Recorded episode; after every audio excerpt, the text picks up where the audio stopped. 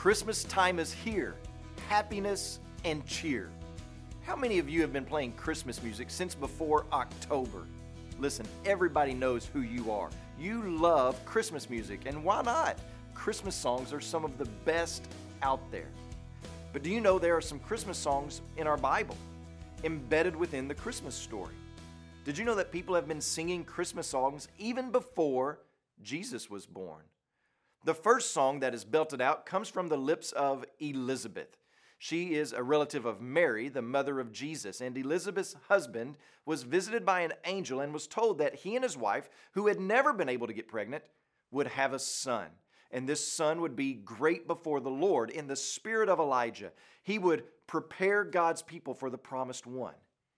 Now, all of this takes place after about 400 years of silence. God had spoken through the prophets in the Old Testament, but then he stopped, and there was nothing but silence. And then God subtly steps on the scene again, fulfilling his promise in the way that he said he would. So, can you imagine the astonishment, the hysteria, the wonder that takes place in Elizabeth's and Mary's mind and heart?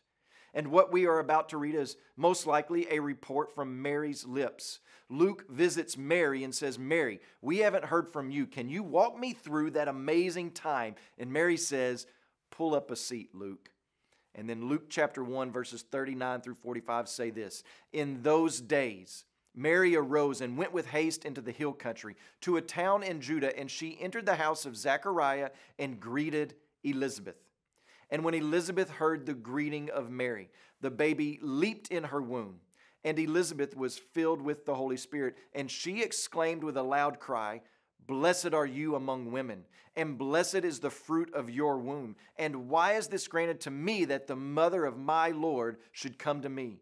For behold, when the sound of your greeting came to my ears, the baby in my womb leaped for joy. And blessed is she who believed that there would be a fulfillment of what was spoken to her from the Lord. Our text tells us that when Elizabeth heard Mary's greeting, the baby leapt in her womb and she was filled with the Spirit and then began exclaiming. And when we look at the lyrics of her expression, we're going to see that it all centers on Jesus. Notice these things. Blessed are you among women. Why? Because of the baby that's in Mary's womb, Jesus. And it says, When the sound of your greeting came, the baby in my womb leaped for joy. Why? Because the Christ child in utero had come into the room. And then Elizabeth talks about Mary being the mother of my Lord.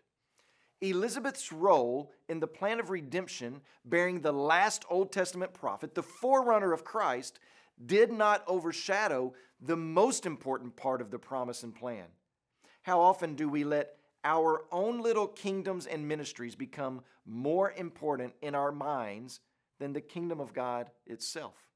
When our focus is on ourself, on our skills, our desires, our giftings, then we don't offer spirit filled rejoicings.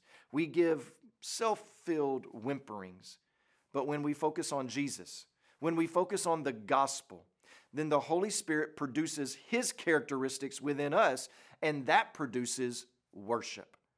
This time of year provides a lot of opportunity to get distracted, to focus on yourself, or even to focus on others without focusing on Christ.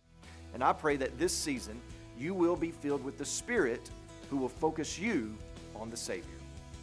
As you pray today, please remember our Creative Access missionaries in India. And also remember the Farefare Life Word broadcast that's heard throughout Burkina Faso and Ghana.